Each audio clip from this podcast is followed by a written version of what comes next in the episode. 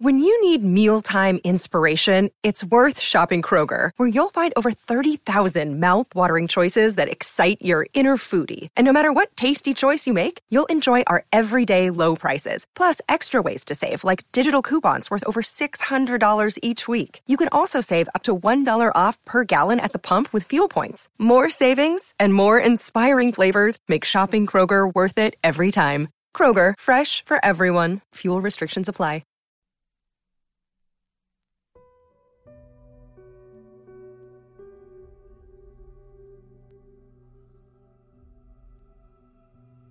Item Number SCP 4271 Object Class Keter Special Containment Procedures Due to the immobile nature of the anomaly, the exclusion zone surrounding SCP 4271 is to be closely monitored for any changes in temperature and kept away from the public eye. Provisional Research Site 08 are to make adjustments to the zone of exclusion due to SCP 4271's growing territory. At this time, research into slowing or stopping SCP 4271's growth is considered top priority. Description SCP 4271 is the designation given to the large mass of tubular, carbide based sessile organisms that have integrated across the valley within the Guadalupe Mountains of El Paso, Texas.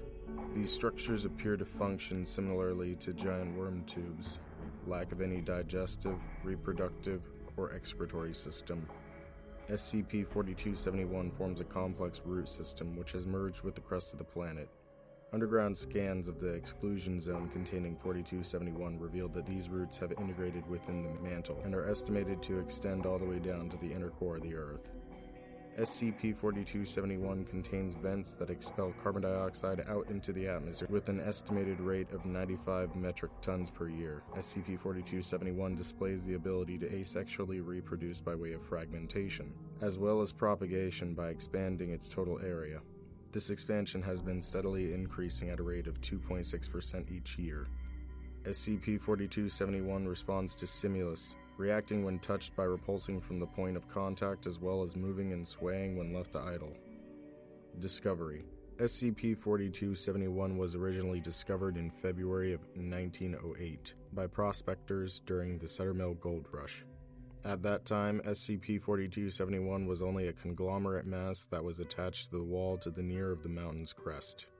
Originally presumed to be a house gold within the cavities, the prospectors attempted to mine for the gold using the pickaxes, but spent hours trying with no result and broken tools.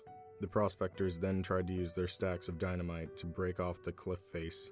The resulting explosion caused the rock face, which SCP 4271 was rooted on, to collapse into the ravine below. In 1920, SCP 4271 was rediscovered by ASCI operatives within the ravine and was cordoned off to the public. The exclusion zone surrounding SCP 4271 was established along with Site 08. Addendum 4271.1. Future projections of SCP 4271 estimate that at its current rate of growth, SCP 4271 will spread and encompass the entire eastern seaboard within as little as 500 years. Further projections of SCP 4271 also estimate that it will expand across the North American continent by the year 2000. Mm-hmm. Incident on September 3, 2021, Foundation seismographs detected an oncoming earthquake estimated from beneath SCP 4271.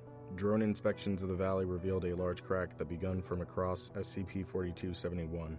Several hours later, various winged insects composed of calcium and silicate compounds had emerged from the vents within SCP 4271. Simultaneously, a large entity, SCP 4271 B, estimated to be over 9 meters in height, composed of magma and dark colored igneous rock, rose from the fissure within SCP 4271. SCP 4271 B is covered in what appears to be glyphs and runes engraved across its back. For the next four hours, the entity climbed out of the large crevice within SCP 4271 as the fissure widened due to the weight of SCP 4271 B before finally giving way and collapsing beneath SCP 4271. The entity ceased all motion and fell into the large crevice. SCP 4271's total area shrunk as it slowly recovered the mass lost during the entity's arrival to the surface, resettling its growth rate by at least 60 years.